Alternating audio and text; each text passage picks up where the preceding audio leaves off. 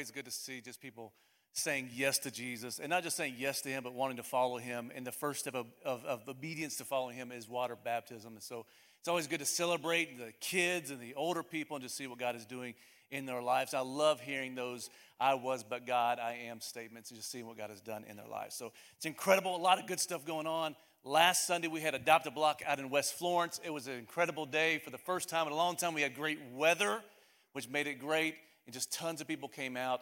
And you may not know this, but that is an event we're adding value to that neighborhood so we can build relationships, so we can start communicating the gospel and pointing people to the direction of hope in Jesus. And it's led almost entirely by volunteers. Uh, Toya oversees that team. There's a team of leaders who are volunteers who lead that entire event. And I want you to stand up when I say your name Tasha Bird and Holly Moody and Ben and Katie Bird and Rachel Chapman. And they do an incredible, incredible job. We give them a big round of applause real quick. so thank you guys for all your hours and hours of planning and preparation and brainstorming and creativity and all the volunteers that help make it possible. Um, I'm going to get into the message in a second, but uh, uh, May 4th is National Day of Prayer. And so every year on May 4th, there's a prayer event at downtown Florence at Wilson Park. Uh, I think Scott Barber's over that committee this year, but there's different pastors, different churches represented. We just get together and pray for our city, pray for our churches. And so you're more than welcome to come out to that at Wilson Park at noon on May 4th. I'll be there as well. I'll be leading one of the prayer segments. And so it's a great opportunity for us to come together as a community. If you have a Bible, turn to 2 Corinthians chapter 13. 2 Corinthians chapter 13. I'd read a story a long time ago about this real impoverished family in Europe. And this is in the you know, eight, late 1800s, early 1900s. And They'd heard these dreams about America, how you could find a new dream, new life, new careers, and find wealth in America, but they didn't have much money. And so uh, they raised as much money as they could. They saved as much money as they could, but they only had enough for one ticket to sail across the transatlantic. And so the husband and wife made a decision that he would go first and they would stay behind. Him, his wife, and his kids would stay behind. And he would go and find a job and save money so they could all come later on. And so he bought his ticket, and with his ticket, he used almost all his money, he had a little bit of money left, just enough to maybe have a little bit of food on the way and, and get started with life when he got there. So he gets on this ship, and it's going to take 12 days to go from Europe all the way to New York City. And so he buys on his, on his way there, he buys a hard wheel of cheese and some crackers, and he decided to ration those out for those 12 days. And so for those 12 days, every day he'd ration them out. He'd eat some crackers, eat some cheese, eat some crackers, eat some cheese. But he would see all these other people who were sailing inside this dining room eating great food, full banquet style food. And he'd go back to his room and eat his crackers and his cheese. And so for 11 days, he's watching them eat this incredible banquet, full food, ham and chicken and beef and vegetables and the whole nine in this dining room setting. Well, he goes back and eats his crackers and cheese. So the last day, right before they see Paris, Parris Island, not Parris Island, that's the Marines, Ellis Island, whole another journey to go to Parris Island. Ellis Island, Statue of Liberty, there's excitement building up, and he's out there kind of waiting to see the Statue of Liberty. He's over the, the banister, and, and the lady who's the steward on the ship says, Sir, can I ask you a question? Is there something we did to offend you? Because every day we, we see that you don't eat the banquet food that we have prepared for everyone. He says, Well, ma'am, you know, I'm just, my wife and kids are staying behind. I don't have that much money, and I'm trying to save my money to, to really get started in life in America. And so I just got these crackers and cheese. And the steward looked astonished. She said, Sir, your ticket price included three meals a day. There was a place set for you every single day in the dining room that you were looking into you were looking at an empty place reserved for you. And he was blown away that he'd sacrificed. And for me, so many of us don't realize that when you say yes to Jesus, you're not saying yes to crackers and cheese. You're saying yes to an invitation to sit at the table with the Holy Spirit, to build a relationship with God the Father and God the Son through the Holy Spirit, to enjoy Him on the journey of life and to the purpose He has for you to go to. And it's amazing when we, we confess the Apostles' Creed in a second, we just we talk about the things of the Holy Spirit. There's so many people that get in different camps. And the camps are really two camps. It's cessationists, which believe that the works of the Holy Spirit are done. The things that happened in the New Testament no longer happen anymore. That stopped because now we have the Bible. And then you have sensationalists, which are those that just want an experience, emotionalism, just chasing after power. And, and what I feel has happened is that these two camps have over focused on the power or the gifts of the Holy Spirit and have not focused enough on the person of the Holy Spirit who invites us into a relationship with Him, to enjoy Him, to walk with Him, to talk with Him, to rest with Him, to receive peace from Him, and to walk in the power of God in Him. And so we want to read the, the creed real quick. If you'll throw that up. And if you would just say this along with me once it's up. It says, I believe in God the Father Almighty, creator of heaven and earth. I believe in Jesus Christ, his only Son, our Lord, who was conceived by the Holy Spirit and born of the Virgin Mary. He suffered under Pontius Pilate, was crucified, died, and was buried. He descended to hell, and the third day he rose again from the dead.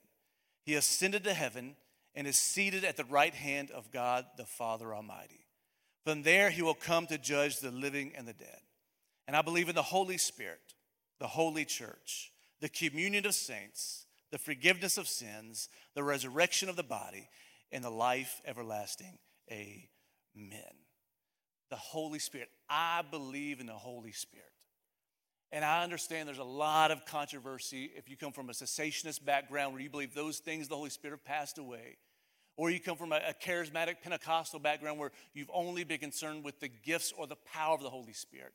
That it's amazing to me that the most controversial topic in church is not even politics, it's usually the Holy Spirit. Yet he is God just like Jesus and like the Father. And so in this scripture in 2 Corinthians 13 14, kind of narrows it down for us, says this. The grace of the Lord Jesus Christ and the love of God and the fellowship of the Holy Spirit be with you all.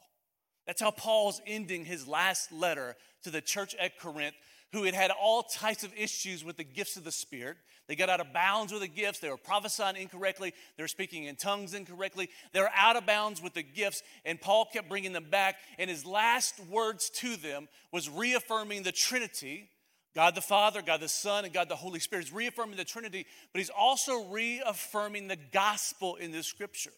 You say, well, how is that? He says, by the grace of the Lord Jesus, the, the charis, the, the charisma, the grace, the unmerited favor, by the grace of Jesus, or through the grace of Jesus, and by the love of the Father, you can fellowship with God through the presence of the Holy Spirit. That's really what he's saying. He's saying, by the grace of Jesus, because of the love of God, you can have a relationship with him through the Holy Spirit. It's this powerful reminder to the church at Corinth quit focusing on the gifts, quit focusing on the power, quit focusing on divisions, quit focusing on rivalries, and get back to what matters that you are here saved by grace because of God's love for you, to have a relationship with Him through the Holy Spirit. It's this powerful, powerful reminder because that word fellowship is the word koinonia. Touch your neighbor say koinonia. It's not a slot machine you put coins in, it's, it's koinonia. It's, it's a Greek word that means a fellowship, it means a relationship. It actually means deeper than that. It means a, a deeply intimate relationship where they're sharing back and forth. I give to you, you give to me. I share with you, you share with me. It's this deeply intimate, mutually beneficial relationship. The where the place we see this the most is in Philippians. Paul talks about koinonia a lot, but in Acts chapter 2, when it describes the New Testament church, where they were sharing all their belongings. They were devoted to the apostles' teaching and the breaking of the bread and the prayers and the fellowship. Is koinonia. It's this deeply intimate relationship, this friendship where you share and you give back and forth. Paul is describing to the Holy Spirit this relationship we should have that is just like the Acts chapter 2 relationship we should have with one another, where we're deep, intimate, close friends, where we share with one another where I share my heart, he shares his heart with me. I share my burdens, he shares his peace. And this sharing goes back and forth between us and the Holy Spirit. Because one of my concerns is in people that come from backgrounds that don't understand the Holy Spirit or the presence of the Holy Spirit, is that you start thinking that Jesus is here on earth. And the only way you can have a relationship with Jesus, obviously, is through the blood of Christ, but also through the Holy Spirit. Jesus is not here. It is very clear scripturally that God the Father is on the throne. Everybody say throne. He's on the throne, overseeing everything. But who is seated next to Jesus or next to God the Father? Jesus. So Jesus at the right hand of the Father, I'm going to read you some scriptures just in case. Acts chapter 2, verse 33. Being therefore exalted, talking about Jesus, at the right hand of God, and having received from the Father the promise of the Holy Spirit, he has poured out this that you yourselves are seeing and hearing. Talking about Jesus now at the right hand of the Father, and he poured out his spirit. Romans 8 34, who is to condemn? Christ Jesus is the one who died. More than that, who is raised, who is at the right hand of God, who is interceding for us. 1 Peter 3 22, who has gone into heaven and is at the right hand of God. Mark 16, 19, and he was taken up into heaven and sat down at the right hand of God. Hebrews 1, thir, uh, 1 3, after making purification for sins, he sat down at the right hand of the majesty on high. Luke 22, 69, Jesus' own words. But he says, But from now on, the Son of Man shall be seated at the right hand of the power of God. Acts 7, verse uh, 55, Jesus standing at the right hand of God. Hebrews 12, he is seated at the right hand of the throne of God. Hebrews 8, one who is seated at the right hand of the throne of majesty in heaven. Colossians 3:1, where Christ is seated at the right hand of God. Over and over again, the Bible tells us Jesus is not here. He's not in the room. He's not on earth. He finished his mission on earth. And to fulfill it, he sends down the Holy Spirit, which is also the Spirit of Jesus. He is not here, but the Holy Spirit is here. If you're gonna have a relationship with God, it can only happen through the Holy Spirit. And there's different theology about the Jehovah's Witnesses believe the Holy Spirit's not a person. They believe he's a force or he's, he's a byproduct of God the Father and God the Son. But I'm here to tell you, he is a person. He is not an it. He is not a force. He is not an influence. He's not some power. He is a person. In every single way, he's a person. So the scriptures, he has a mind, he teaches, he has a will, he has love, he speaks, he prays, he has feelings. And if you come from a Baptist background, the prophet Adrian Rogers said it this way God the Father and the Son sent the Holy Spirit, another comforter, to take the place of Jesus on earth. He comes in Jesus' name he says, But the Helper, the Holy Spirit, whom the Father will send in my name, he will teach you all things and bring to remembrance all things I've said to you. Uh, John 14, 26. But uh, Adrian goes on and says, The Holy Spirit is to be to us what Jesus himself was to the disciples when he was here in the flesh on earth. Jesus walked, talked, and fellowshiped with them. He guided them, he instructed them, he protected them. He said, I'm going away, but I'm sending another to walk with you, befriend you, and to be with you. That's when the Holy Spirit took Jesus' place on earth, and He wants you to come to know the Holy Spirit, to love, to trust, and believe in the Holy Spirit who lives in your heart, to become personally acquainted with Him and give Him the royal place He deserves as if Jesus was walking right beside you. That was the purpose of Jesus sending the Holy Spirit was that his spirit would be with you. And just as the disciples walked with Jesus, you can walk with the Holy Spirit. Just as the disciples talked with Jesus, you can talk with the Holy Spirit. Just as Jesus protected the disciples, the Holy Spirit will protect you. Just as Jesus prayed for the disciples, the Holy Spirit will pray for you. He wants to do, befriend us, and He invites us into this fellowship, this koinonia, to grow and become best friends with the Holy Spirit. Now, I'm, I'm a charismatic. I, I, pray in tongues. I, I, prophesy. I believe in all the gifts of the Spirit. And I believe they're extremely vital for the power and the strength of the local church. But don't make no mistake about it. If you miss out on the power of the Holy Spirit, it's extremely unfortunate for you. But if you miss out on the friendship of the Holy Spirit, it is tragic. Tragic. You cannot function in life without the friendship of the Holy Spirit. You can't even pray correctly without the friendship of the Holy Spirit. And you miss out on so much that God has in store for you when you miss out on the friendship of the Holy Spirit. You miss out on His comfort. You miss out on His conviction. You miss out on His counsel, His guidance, His fellowship. You miss out on the gifts, His fruit, His revealed mysteries, how He wants to teach you, prayer life, guidance, walking, the fruit, the peace of the Holy Spirit, the love of the Holy Spirit, the kindness of the Holy Spirit, the long suffering of the Holy Spirit, the hope of the Holy Spirit, the joy of the Holy Spirit. They all come through the friendship where you share back and forth. He shares his fruit as you share your life with him.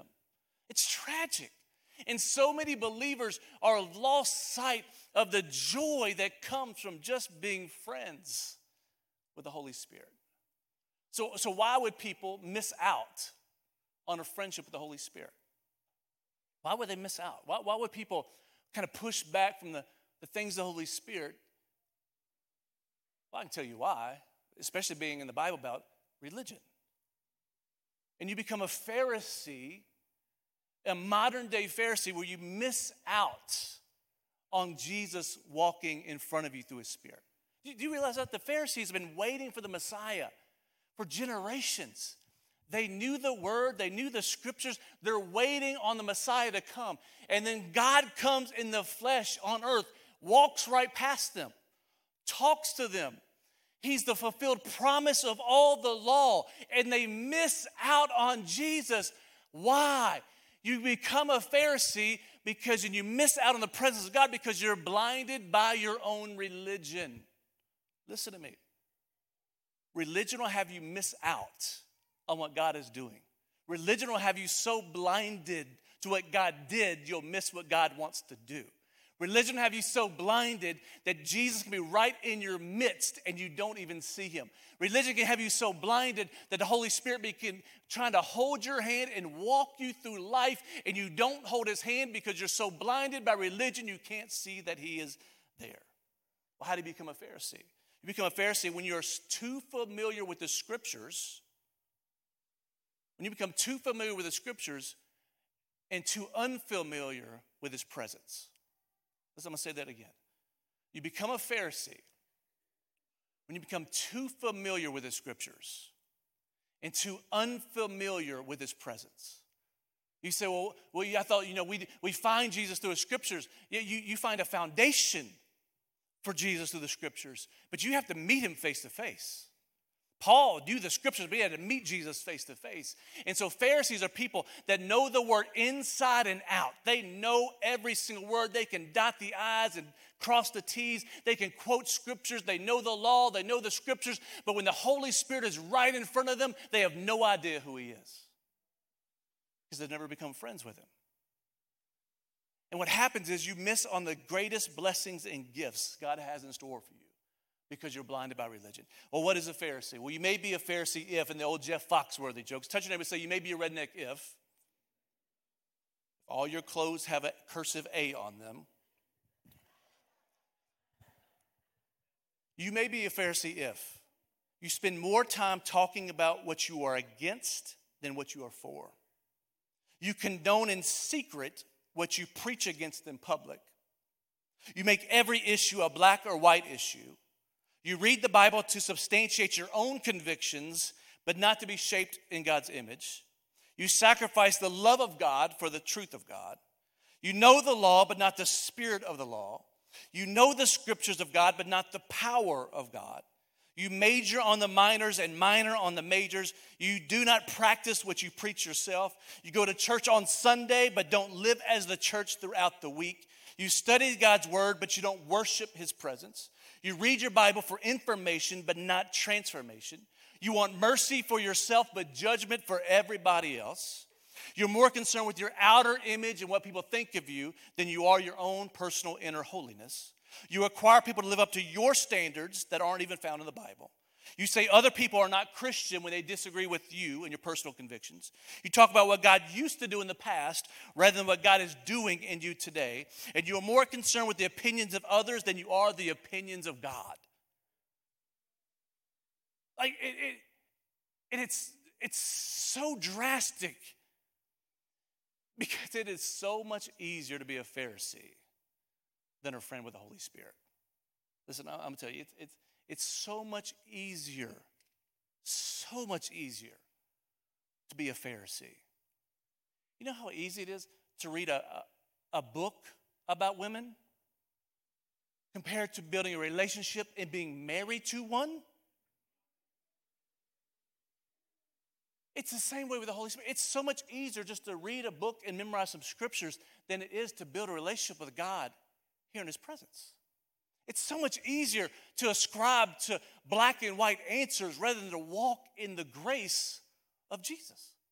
It's so much easier to say it's us against them and them against us than it is to walk in the grace and mercy and forgiveness of Jesus. It's so much easier to be a Pharisee and just ascribe to a doctrinal statement than it is to live life following the leading of the Holy Spirit. It is so much easier to be a Pharisee. That's why I believe the majority of the American church is a modern day Pharisaical movement.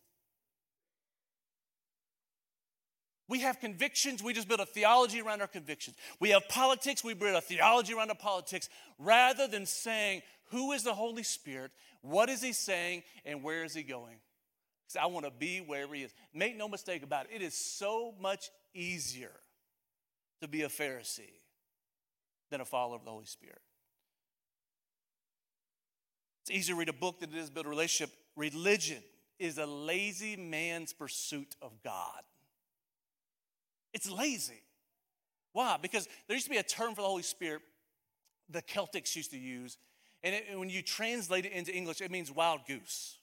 And so they'd say the leading of the Holy Spirit, following the Holy Spirit, is like a wild goose chase, like snipe hunting for all you rednecks, cow tipping, whatever you want to use.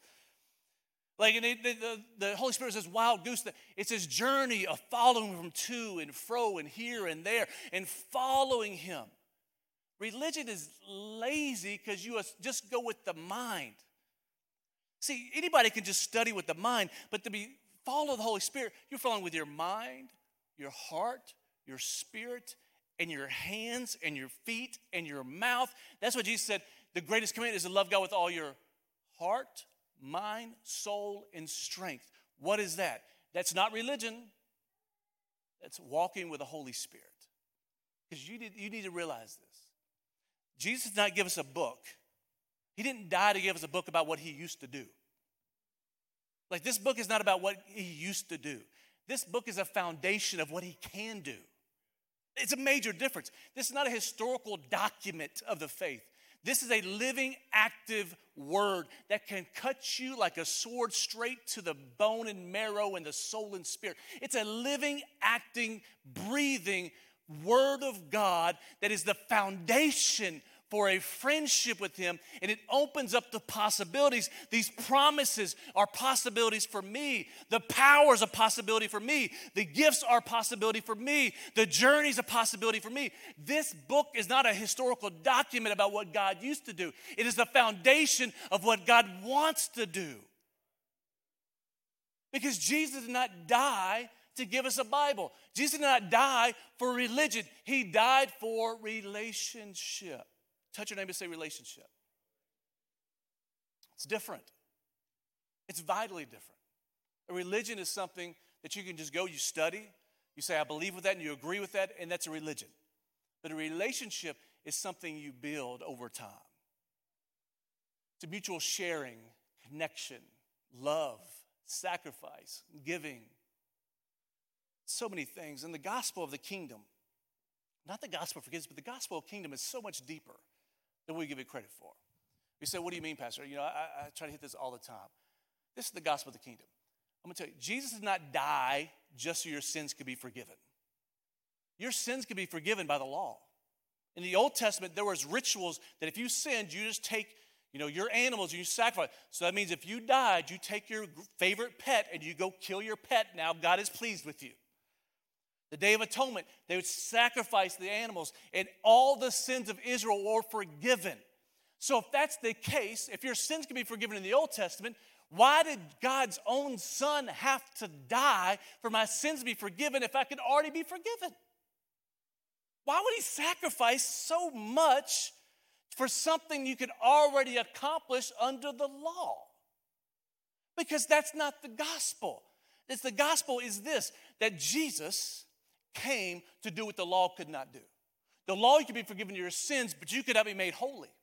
There was a separation between the Holy of Holies and all the people of Israel. They could not get into God, and God could not get into them because even though they could wash away their sins, they couldn't be made whole and new again. And so, throughout the ages, God showed them what it could be as they laid down their sins, they made their sacrifices. The priest could go in the Holy of Holies. He could have full access to God. He could hear God's voice. He could worship God's presence. He could intercede for one another. He could walk with God, talk with God, all these things. Until Jesus came, Jesus then goes deeper than the law could go. It wasn't just external forgiveness, it was changing you from the inside out. Why? Because God was not trying to restore the Abrahamic covenant or the law. God was trying to restore the Garden of Eden. So, what's that mean? In the Garden of Eden, Adam and Eve walked with God, they talked with God, they fellowshiped or koinonia with God, they sat with God, they rested with God, they loved God. It was this mutual sharing relationship. And with sin, it caused this separation of this brokenness. And the whole Bible, the gospel is trying to get back to the Garden of Eden. This restoration of relationship, this restoration of earth, this restoration of his kingdom, this restoration of his purpose. And so Jesus comes, the Son of God comes and takes on human flesh. He lays down his own life, pours out holy blood. And as he pours out holy blood, he says, anybody who believes on him, confesses with their mouth, repents, and believes and trusts in him, he will make them born again. Why didn't he be born again? So you can be made new on the inside, like Adam and Eve were. So now you can have access to God because the veil in the temple was torn, so that you can have all access to God and God can have all access to you. So that now you don't just need the forgiveness of sins, now you have relationship again. So it's not about forgiveness of sins, it's about being made holy enough to have access to God through His Spirit. That's a lot different than just raise your hand and have forgiveness of your sins. So you raise your hand, have forgiveness of your sins, so you can have a relationship with God through His Holy Spirit. So you have to ask your question Am I ascribing to a religion? Do I have a relationship with the Holy Spirit? See, religion is connecting to the traditions, the ceremonies, and doctrine of Christianity. But relationship is connecting to the person of the Holy Spirit. Religion is the trellis, but relationship is the vine. Religion is the wine skin, but relationship is the wine. Relationship or religion is the dry bones, but relationship is the life giving breath of God. Religion is the routine, relationship is the adventure.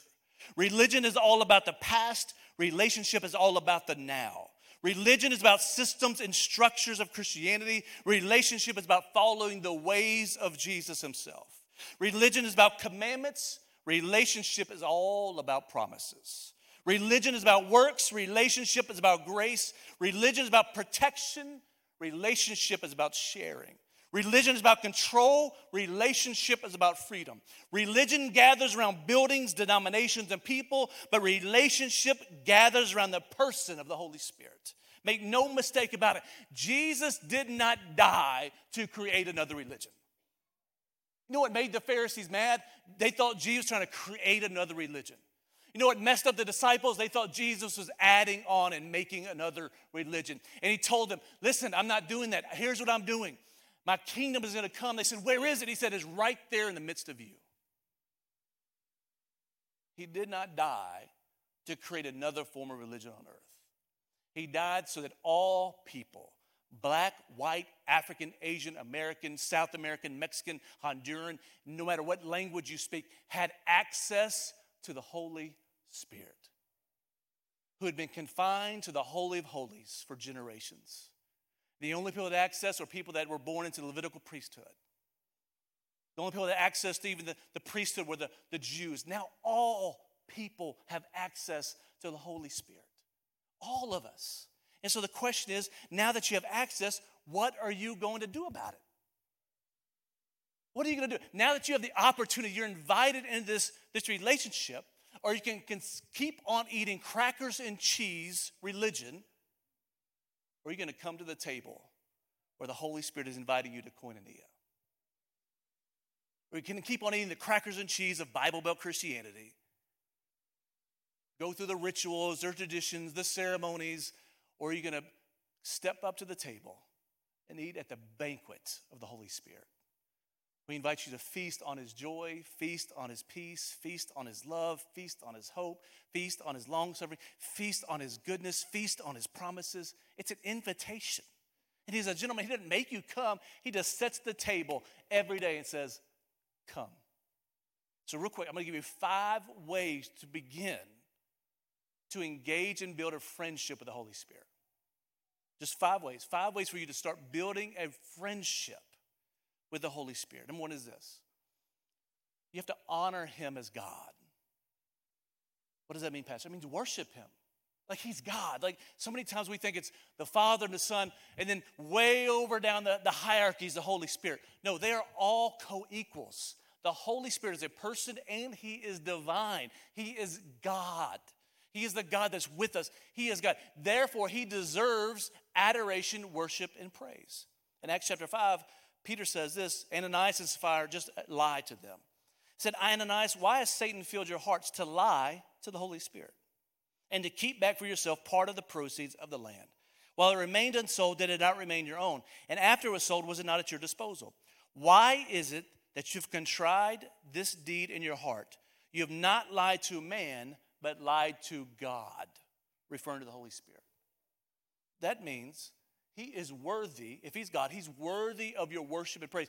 Pastor, this that sounds kind of weird. You know, you know, I was taught to just worship Jesus, you know, worship the Father. Now, when you worship the Holy Spirit, he points you to Jesus. But if he's God and you're not worshiping, you're not worshiping God. If you say I'm going to worship God the Father and worship Jesus, but I'm not going to worship the Holy Spirit, that means you're deciding not to worship God Himself. And the Nicene Creed, which is AD 325, says this about the Holy Spirit. We believe in the Holy Spirit, the Lord, the giver of life, he proceeds from the Father and Son, and with the Father and Son is worshiped and glorified, for he spoke through the prophets. So, what does that mean? How do I worship the Holy Spirit? Just like you worship Jesus. You ascribe his name, you worship him. When you, when you want to fellowship with him, you bring your awareness to the fact that he is here. Jesus is there, the Father's there, but the Holy Spirit is here. I bring my awareness and I give him my attention. I say, okay, you're here. You're in the room, you're in me, and then you give him your affection. You tell him how good he is. You tell him how much you love him. You tell him how much you appreciate him. You begin to tell, and you worship him and honor him as God. One of the songs, you know, Toy to let me sing in church. One of the songs I used to sing in my Devo time all the time is it starts with Father, I adore you. Jesus, I adore you. Then it goes to Holy Spirit. Holy Spirit, I adore you. And I sing that almost daily. Because I want to make sure the Holy Spirit knows how much I adore Him. And so the question for you would be this When was the last time you worshiped the Holy Spirit? Number two is you can talk with Him like a friend. Like you can literally talk. It's koinonia, it's fellowship. That is your prayer life. Listen to me. Prayer has never been designed to be a monologue where you talk to God and God doesn't talk back. It's designed to be a dialogue where you share with him and he shares with you. It's designed to be a place where you share your deepest burdens, your deepest secrets in the Holy Spirit. He says in 1 Corinthians 2, he gives you his deepest secrets, he gives you the mysteries of God. In the same way, when you pray, you're casting your burdens onto Jesus through the Holy Spirit, and the Holy Spirit then gives you His peace. See, in our prayer life, we have made prayer more of a religious structure than a relational conversation. We make it about saying the Lord's Prayer, or saying this prayer, or blessing our food, or blessing this, rather than sitting down and having a conversation with God. And when you have a conversation with God, He will talk back, He will speak. So I, I, just don't know if he speaks. In, in June and July, we're going to go all through how God speaks. But he speaks. God will speak to you through his word.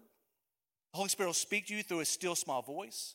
He'll speak to you through impressions, checks, and promptings. He'll speak to you through dreams and visions. He'll speak to you through others. And sometimes he may speak to you audibly. Make no mistake, you can talk to him. Like it amazes me how so many people want to talk to a pastor or a staff pastor, but they won't talk to God. You know what that tells me? They've ascribed to an Old Testament style of religion where they think there's a priesthood who has to go into the Holy Holies and talk to God for them. They don't realize the veil has been torn and they can talk to God just like anybody else. Number three, you can walk with him as a guide. Like he wants you to walk with him. He wants to guide you through life. And in John 16, 13 says, When the Spirit of truth comes, he will guide you into all truth. He will not speak on his own authority, but whatever he hears, he will speak, and he will declare to you the things that are to come. Galatians 5:25, if we live by the Spirit, let us also keep in step with the Spirit. You realize you can go for a walk with the Holy Spirit. You can go to Deibert Park and take a walk if it's not flooded, and take a walk. You can go to McFarland Park, take a walk with the Holy Spirit, and dodge mosquitoes the whole entire time. You can go to Wilson Park, which is one of the places I like to go, and sit on the bench and have conversation with the Holy Spirit. Or I'll walk around the fountain and I'll walk with the Holy Spirit. Or I'll go to the courthouse and I'll pray and I'll walk with the Holy Spirit. Do you realize you can walk with the Spirit of God? Actually, He invites you to walk with Him. He's literally inviting you to keep in step with, to grab a hold of His hand so He can walk you over temptation, around sin, and into your purpose. But I'll tell you, you'll never get there if you think you can walk there on your own. The only way you can get there is to keep in step with the Holy Spirit. And I don't know if you know what keep in step means. It means when He steps with the right foot, you step with the right foot. I know that because I did military drill for four years in the Air Force. You know what they're training you to do? They're training you to listen to the commands of the drill sergeant so you can keep in step with the commands and you can obey what he's saying. I mean, it goes back to you learn that march. When you start marching, they'll say, I'm not, I almost went into commands. I'm not doing that, girl. They'll tell you to start marching, and you all start marching with your right foot first. And then left. That's why they have the commands left, left, left, right, left. What are they trying to do? Keep you in step with one another and with the drill sergeant. In the same way, the Holy Spirit wants you to be so close to Him that you stay in step with the Holy Spirit. Could you imagine how much better your life would be that if every step you're walking was in step with the Holy Spirit? You say, Well, how do I do that? I'm going to tell you, and you're not going to like the answer. How, how do you walk in the Spirit? How do you stay in step with the Spirit? Walk slower. Walk slower. One of the things I was talking to somebody just moved here. We first moved to Florence. I felt like I was running and everyone else was walking. Like you go to the gas station, you see somebody, you barely know them, they would talk to you for an hour. You're like, bro, do you not have a job to go to? No, just nobody shows up on time. And I'm like, I, I, got places to go. I need to do this. I need to do this. Pick the kids up, and they're just talking. You stop at the coffee shop. They stay there for hours. And I, I just moved here. I talked to Pastor Steve Husky at Faith. I said, man, I feel like I'm running and everybody else is walking. He said, you are. He said, that's the pace of life here. Sometimes we get so busy trying to get from point A to point B, we let go of the Holy Spirit and we just rush. I will tell you, don't take any other advice. The slower you walk, the more you stay in step with the Spirit. Because He doesn't go anywhere fast. You think it took Him thousands of years to come on the day of Pentecost. He is not running, He is not rushing, He is purposely getting to where He needs to get to. He'll use interruptions as ministry moments. He'll use interruptions to prevent you from getting caught up in something the enemy's planned before, ahead of you. He will take advantage of your slower pace and lead you hand by hand to where He wants you to go. And number four, you can learn from Him as a teacher. I appreciate you learning under my teaching, but the best teacher you'll ever have is two things the Word and the Spirit. That's the best two teachers you can have.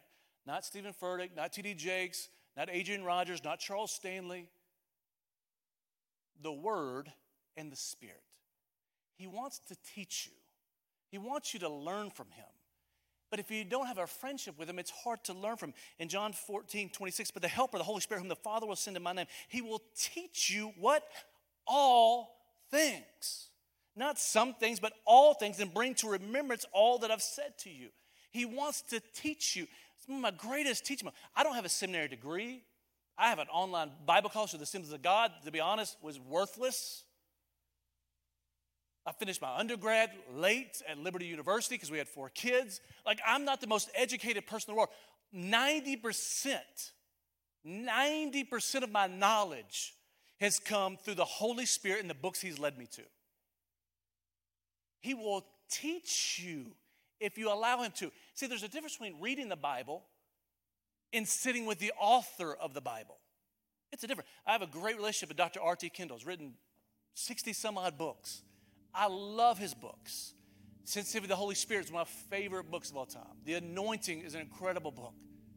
You know, I can read those books, and they're great. I can highlight them, I can dog ear them, I can put notes in them. They're, they're great. You know how good it is, what a benefit it is, and how entitled I feel to be able to go and have breakfast with Dr. R.T. Kendall? I want to have breakfast with him after he's done making fun of me for the first 25 minutes of my life. I can learn more from him in those next 30 to 60 minutes than reading any or all the books he's ever written. Why? Because when an author writes, they write in a structured way to help you learn, but they don't put everything they know on the paper. Listen to me. They don't put everything they know on the paper. There's not enough pages. There's not enough words for an author to just put everything they know. Some stuff gets filtered out so that you can obtain and read and, and apply what they've actually said. The same thing with God. Do you realize even in the book of John it says all that Jesus did is not put in these pages? Because there wouldn't be enough books in all of the world to contain the teachings and ministries and healings and experiences of Jesus. And so what's happened is he puts what we can obtain there, but the author invites us to dinner to share with us not just what's in there, but to elaborate and teach us the spirit behind the words so we can learn even more. Well, how do I do that, Pastor? Quit reading your Bible like a textbook start reading it like a conversation. Sit down, open your Bible, and invite the author to begin teaching you. Well, how can I do that? Biblical meditation. You pick a scripture, Psalm 1. You read it, you write it down, you say it, and then you pray it. If you just do that, I promise you, your revelation will increase tenfold. Read it, write it, say it, pray it. What are you doing? You're inviting the Holy Spirit, the author of the Bible, to guide you and teach you through it. And number five is this after you've honored Him in worship, after you've talked with Him like a friend, after you've allowed Him to teach you like a teacher, you've allowed Him to lead you and walk with you as a guide, sit with Him. Sit with Him like a comforter. Do you realize that's that's one of the number one words that's given to the Holy Spirit. He's a, he's a comforter. But he can't comfort you if you keep running away from him. He can only comfort you if you sit down with. You know, I, as a pastor, I've been in tons of situations hospitals, deaths, accidents, traumatic situations. And I tell young pastors that, that they're nervous going into these rooms, and I say, don't say a word. Like you're not walking in traumatic experience. We think we got to go in and say something to make somebody feel better. No, as a pastor, when you just show up, your presence comforts people. When you show up in an emergency room and there's a traumatic situation, your presence comforts people. When you show up at a funeral home, your presence comforts people. You don't have to say anything. You don't have to have the answers for everything. The same way with the Holy Spirit, He doesn't have to say anything, just His presence comforts us. And so when you make time to sit with Him, you experience His comfort. It says in John 14, 16, and I'll ask the Father, and He'll give you another helper, the Comforter, to be with you forever. Well, how can I sit? I'll tell you. You cut out time. I would say two hours a month. If you can pick two hours a month, either get up two hours early one Saturday morning, or one Saturday morning, get up at nine o'clock, go outside, turn your stinking phone off. The Holy Spirit's not in your iPhone. Satan probably is.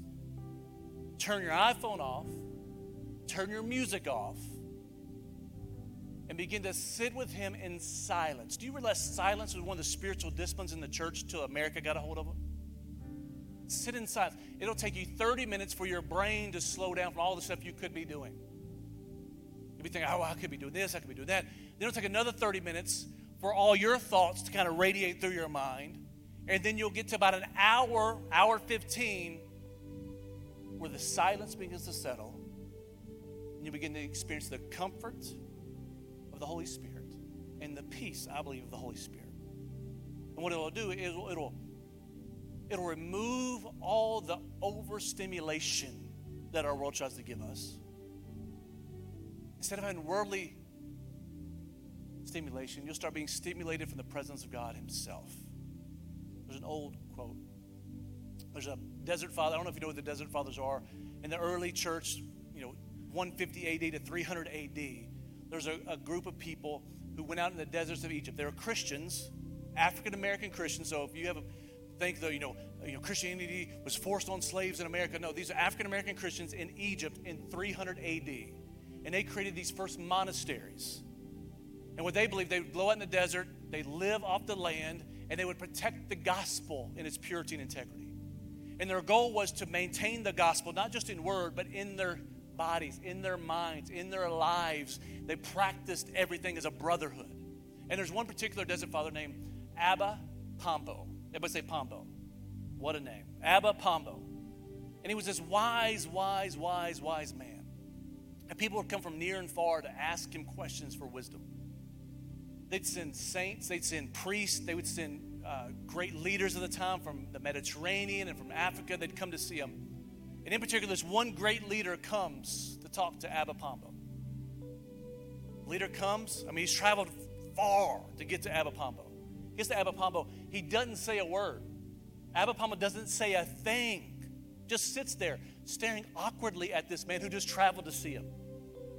The guy gets mad. He goes out to one of the you know, one of the other people. He says, Hey, listen, I traveled all this far. He won't even say anything to me. He says, Well, go back and try to sit with him again and ask him to talk. He goes back in. Abba Pombo just stares at him again like he's crazy. The guy gets mad, goes out, tells the other guy, says, Hey, listen, he didn't say a word to me. I just traveled so far. Will you go ask him why he won't talk to me? So the guy comes into Abba Pombo and he says this. He says, If he can't be fulfilled with my silence, he can't be fulfilled with my words. And I believe that's one of the things God is calling us to. That if you can't be fulfilled with the presence of God, you will not be fulfilled with the prophetic word. You will not be fulfilled with some great purpose. You won't be fulfilled with some great power experience. It is the silent presence of God that brings the comfort and fulfillment to our soul. So if you, that's when you bow your heads and close your eyes just for one second. We're going to have a response time. Before even the response, I'm going to ask one question and one question only. If you're in the room today and you've been walking trying to ascribe to a religion, you know the right things to say, you know the rituals to go to, you know the traditions of the church, but you haven't walked in a relationship with Jesus through the Holy Spirit. You haven't had that koinonia, that fellowship, that friendship. You want today to be the day that begins. It begins through the grace of Jesus, which is the blood of Jesus being poured out on your behalf, because of the love of the Father that gives you access to the fellowship or the koinonia or the friendship of the Holy Spirit. You say that, Pastor, I want that to be my day. That I'm going to have you stand up today. I'm not going to have you come forward. But, Pastor, I want that to be my day. Here's how it starts you believe in your heart and confess with your mouth. And I'm going to ask you to confess with your mouth right now, just to me. Every head is bowed, every eye is closed. Pastor, that's me. I just want you to slip your hand up and say, That's me, Pastor. Thank you. Anybody else? Put your hands down if you raise them. Father, in Jesus' name, for those that raise their hands, I pray right now, in Jesus' name, that by the blood of Jesus, they're confessing their sin, that you wash them and make them white as snow. And you give them full access to your presence. You give them full access to your promises. You give them full access to your purpose. And you make them new creations in Christ, all for your glory in Jesus' name. Amen. Here's what we're going to do every head is bowed, every head is closed. If you raise your hand, if you would do me a favor, when the service is over, you stop by Connection Points, we get a gift in your hand to say, We want to walk with you. But this is the response. We're going to go in just one song worship. I want you to stay there. And I want you just to begin to worship the Holy Spirit. For some of you, it may be awkward at first. I just want, to, I want you to adore him. Give him affection. Tell him how much you love him. Tell him how much you appreciate his presence in your life. Tell him how much you, appreciate he's always been next to you. Begin to talk to him. Begin to ask him questions. Begin to share with him your heart, your needs, your desire. Begin to talk to him. And as you do, you're, you're literally training, you're responding on how to fellowship or build a friendship with the Holy Spirit.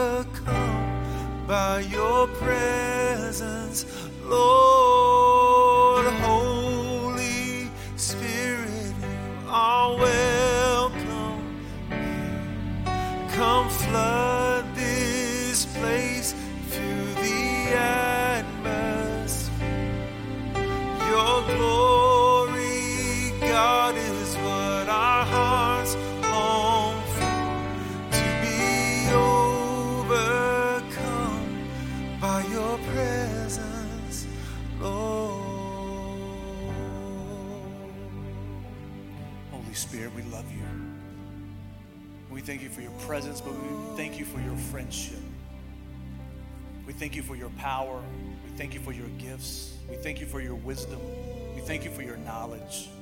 And Father, in this room, I just pray there's a whole group of people in this room right now that become unsatisfied with religion, unsatisfied with systems and structures, unsatisfied with the wineskin, unsatisfied with the trellis